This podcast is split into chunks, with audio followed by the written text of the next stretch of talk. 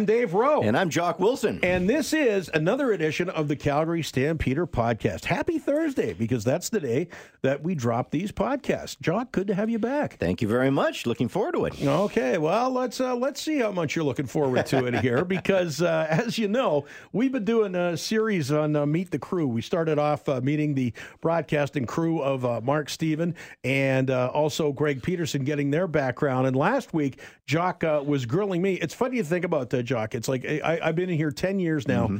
I'm still the new guy on the broadcast. yeah, you are the new guy, the fresh face, a veteran crew. We've and been you, together for a while. Yeah, we have, and you not so fresh. You've been around a little longer oh, than me. Man, I, I, I always tell people, you know, I'm never going to die a rich man working in the media business for over 35 years, but I haven't worked a day in my life, Dave. Nope. And I think you know that's that's the great thing about this industry is because if you love what you do, it really isn't work. And I I've been lucky, I've been blessed. You know, I I heard your story last week. You know about how you uh, you know you went to broadcasting school and then you started in a small town of Castlegar. I, I was the complete opposite. I, I basically uh, started off going to school here, and and and and a little backstory here. So when when I was finishing high school, I took a flex year, and I really wasn't sure what the hell I wanted to do when I grew up. And and I had thought about broadcasting. I thought it was pretty cool. My dad had, you know, he thought it was just a stupid, stupid idea. He said, "Broadcasting, that's you know, you got to take business. You got to be an accountant like me." And I'm going, well, I really don't want to be an accountant at all. So I I did apply for uh, for business school actually at BCIT as well because I'm a I'm I'm a, I'm a BC mm-hmm. boy.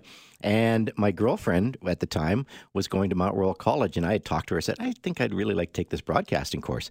And she goes, Well, why don't you apply for the broadcasting course at Mount Royal? Because that's where I'm going. And so I followed my, my you love. followed your heart. I followed my heart. That's a beautiful and, thing. And I did get accepted to broadcasting school in Calgary. And I, got, I also got accepted to BCIT as well. So now I had a decision. So I was going to go to business school, or do I go to uh, uh, do I go to Calgary and, and, take broadcasting school? And and I thought about it, and I said, yeah, my dad doesn't know what he's talking about. I, I say if, if, if, broadcasting doesn't work out, I definitely you know will follow up a you know business background. So I followed my my love, I followed my heart, and I ended up in Calgary. I took the broadcasting course at uh, at Mount Royal, and I was really really lucky because I started doing some freelance work for Stan Fischler. I started you know I was out and about doing uh, doing so many things when I was still in school uh, pissing off Al Coates, trying to get you know press passes to the Calgary Flames games and everything from that standpoint because I, I really wanted to become a, a sports broadcaster.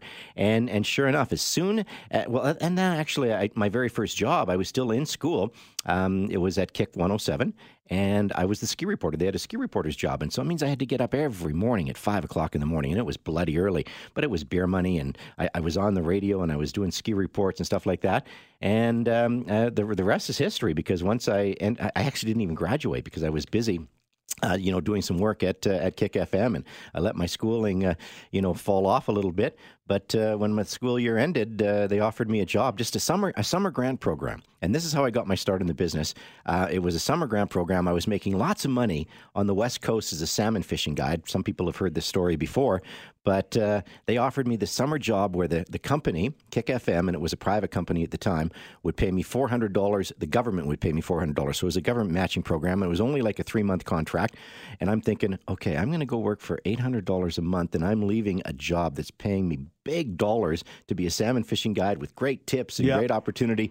But I realized I had to make I had to make the jump, and if I really wanted to become a broadcaster, I had to get into that pair, uh, that area. So I, I, took the job at, uh, Kick for the summer program, and the rest is history because I ended up uh, becoming their sports director right after the summer grant uh, you know ended, and uh, here I am today. I mean, it's kind of funny. It's sort of you and I you know, ended up in a in a similar place here, but right. we trod opposite paths. I was the big city kid who went to the small towns to work his way right. up, and you started in the in the small town and worked your way up. So let's wind the clock back a little bit, and let's. Yeah. Uh, so where does a young Jock Wilson get started out? Where here? does a young Jock Wilson get started out? Well, you know, growing up in Pouce Coupe, British Columbia. So that is that is how you say it. Yes, uh, okay, and, and if you know where Pouce Coupe is, you can go to the front of the class because uh, you know you know your geography very well. And uh, is in northeast southeastern British Columbia.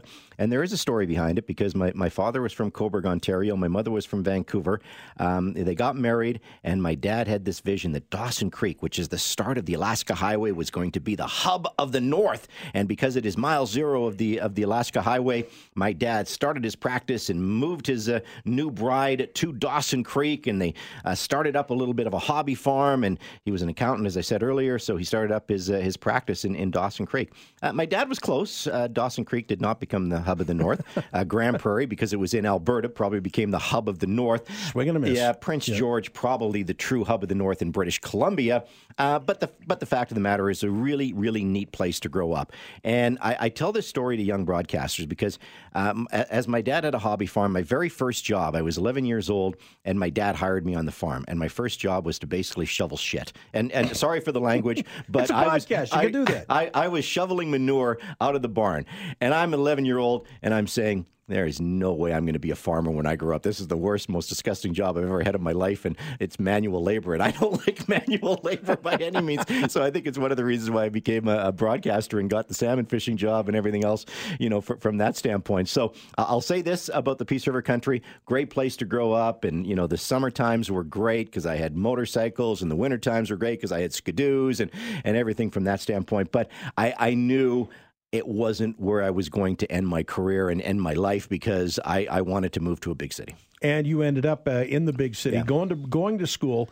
And again, opposite to me, I, I did sort of the traditional route for the business, Mm-hmm. which is to go out and just sort of like you know build yourself to the small town. So by the time you know I got to uh, I got to Calgary, I had the years under my belt, and I was Right. like you know more of a finished product. And you had to work sort of you know piecemeal jobs and establish yourself. How hard was it back then? I mean, as you say, you had to call Al Coates and you know Mm-hmm. pester him up and you know and just bother people for jobs uh, and, and Yeah. access until just basically you know to shut you up, they'd let you in. well, and it's true. And, and, and as I say, the, the radio business has changed so much over the years. Like when I first got into the business, there were so many independent radio stations and Kick FM at the time, which is now Q107, which is under our umbrella here at Corus. You know, it was it was just an independent uh, paper brown bagging holdings.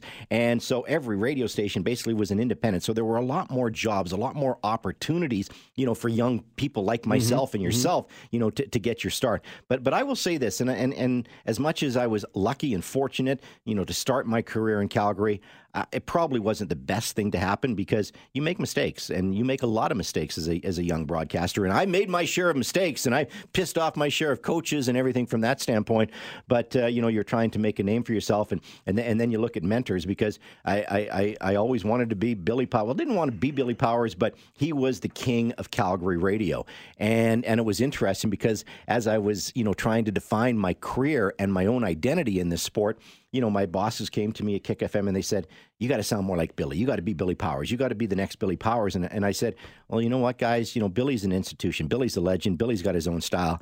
I can't be Billy Powers. I got to be Jock Wilson. I got to develop my own style. You know, from that standpoint. So, you know, I, I respected what Billy did, and Billy, as a mentor, you know, took me under his wing as as a young broadcaster, and you know, really, really did take me out to a number of different. You know, he was working at a different uh, competing radio station, but I tell you what, uh, he was he was really really important in the development of my career. So I have a lot of respect for Billy. Now, I mean, and a lot of people, you know, now because you know Calgary's grown and changed so much, Mm-hmm. they don't necessarily, you know, sort of remember Billy and remember Mm-hmm. what Billy meant uh, as as a broadcaster in Calgary. When you know when they talked about when the guys at Kick talked about wanting to make you the next Billy Powers, you know what what was Billy doing, and and what did you do to define yourself as Jock? You know, you know, Billy was Billy was Billy. He, you know, he had his joke of the day. He had a unique style which probably wouldn't work in today's radio. It was rapid fire, it was clips, and we're talking, you know, old school radio back in the day where, you know, we had reel to reel tapes and we had cart machines and, you know, that's like an old eight track uh, machine and and Billy, you know, would would just have this have this unique style that he would rip through the sportscast in two and a half minutes and he would get everything in, everything across. And he was a personality and he was a legend. And and so he would go anywhere. It was like you know Norm on Cheers. Everybody knows Norm on Cheers. Everybody knew Billy Powers, and and and that's that's where I really really respect what Billy did, and that's sort of what I did to define my career in the early days because this was Calgary. Calgary was a much smaller city back in the day, and you know you just had to be everywhere. It's all about networking, and and people talk about networking in, in any business. Networking is so important. You had to get to know the right people, the right yeah. individuals, get involved in every sport, and and and there were lots of different sports to get involved with. So so that was really where I I, I defined myself more like Billy. I wanted to be out there. I wanted to be part of the community, and and I wanted to be known in the sports community. And so uh, Billy taught me that. And when you talk about you know defining Jock Wilson again, mm-hmm. you know you take you know you take from Billy, uh, you know the community involvement, the the, the larger than life personality. Mm-hmm. You know when, when you decided you know, you know what what do you want people to think of when they think about Jock Wilson? How did you go about carving that out? Because when you and I worked at Kick, that was that, that was I think really sort of where mm. that started. Yeah, no, and, and, and, that's a really, really interesting question because, you know, you are trying to define yourself as a, as a young broadcaster. And, and we did have a lot of great mentors here in Calgary at the time, like Eddie Whalen comes to mind. Ken Newens. Uh, Ken Newens comes to mind, everything from that standpoint. But you do have to be you know unique in in what you are. And and and most people you know always laugh because jock is my real name. It's my given name. Everybody thought it was a stage name and everybody thought it was a little oh yeah here's a sports guy you know trying to be jock. And and and i, I always thought that was interesting. But i decided I, I didn't i didn't want to become a shock jock by any means but I did become a little bit um, outspoken at times, and I have pissed off my, my share of coaches in this in, in, in this industry. And you know, because I, I wasn't, I, I, didn't want to be loved by everybody. That wasn't my, my my forte. But I wanted to be be known, and and and so we talk about some of the stories. Like I remember Larry Kuharich, the former coach of the Calgary Stampeders.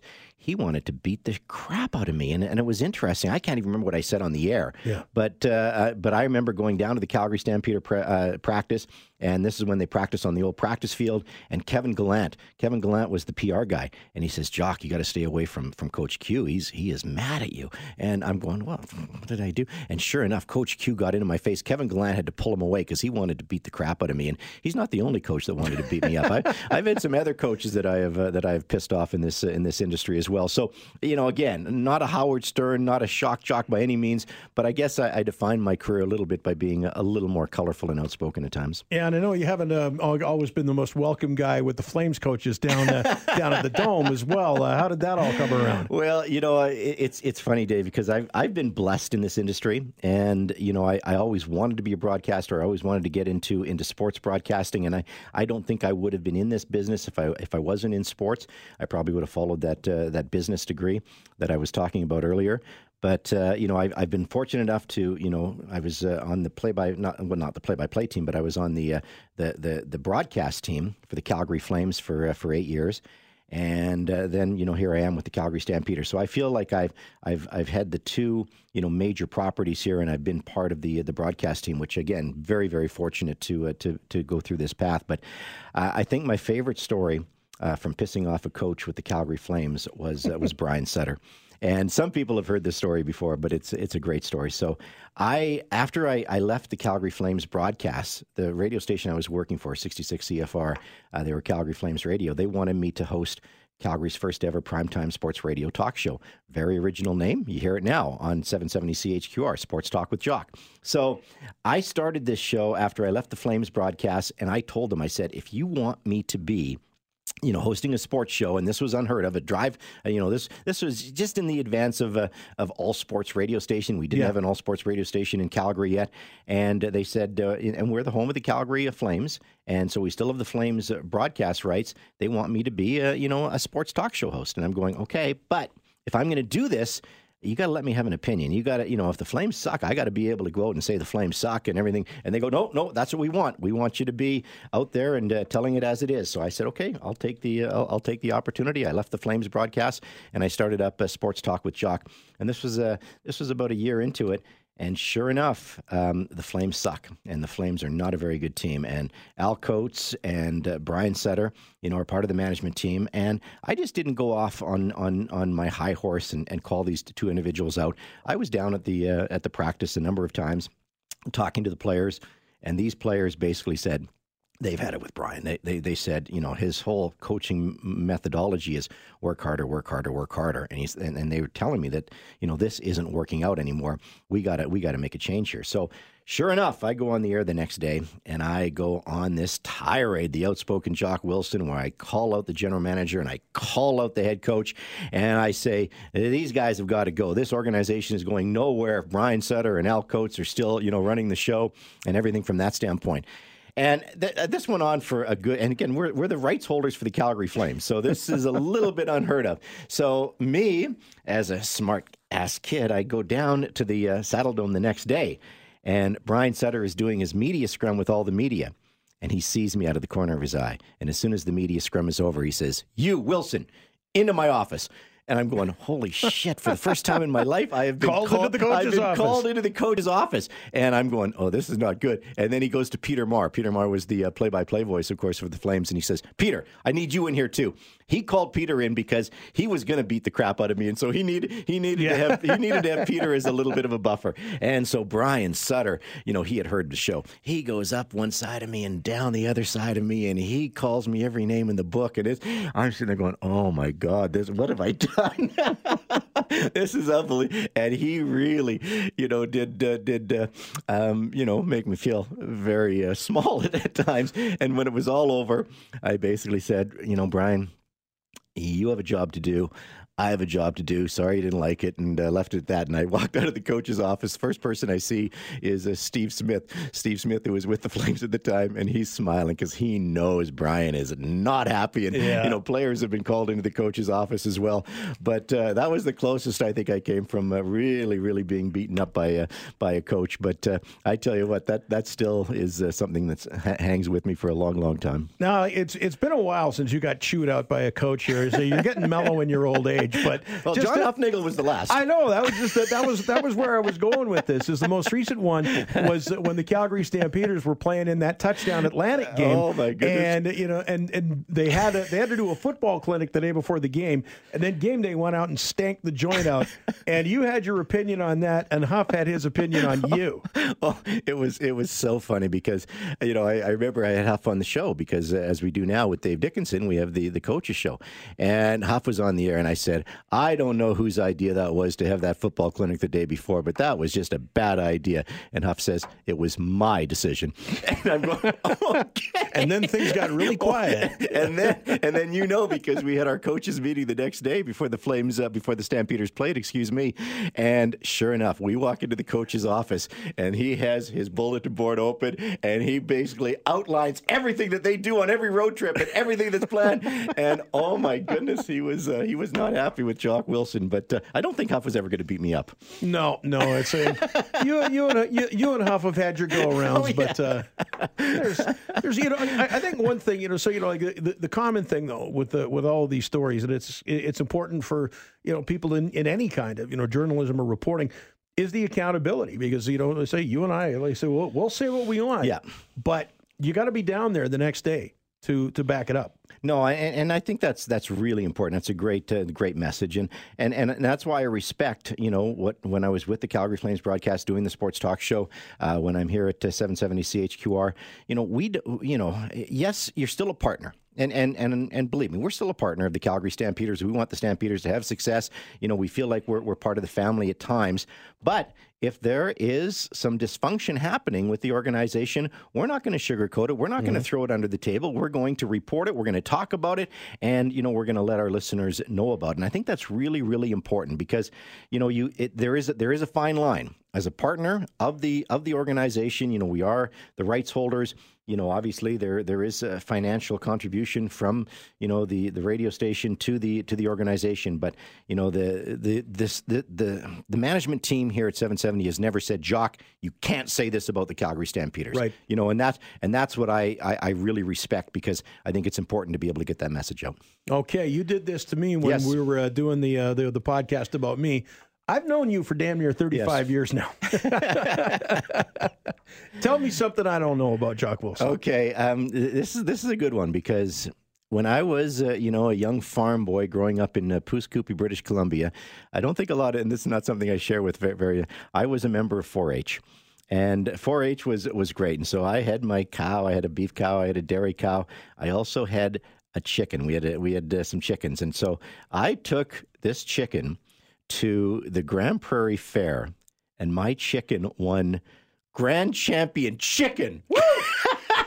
so I, I don't tell that story very often, but you're talking about a young farm boy here that had the grand champion chicken of the uh, Grande Prairie Fair. Did you know that? I did not know that. Okay. I did not know that. You are you are a grand champion. Hey man, I've got my I got my South Richmond Little League trophy I can fall back on, and you have got your grand champion chicken. I do. We're never going to get a Stanley Cup ring. We're never getting a Grey Cup ring, but champions we are in our own right. That's too funny. Jocko, it's been uh, it's been a good 35 years, man. I hope we get 35 more. Wouldn't that be nice?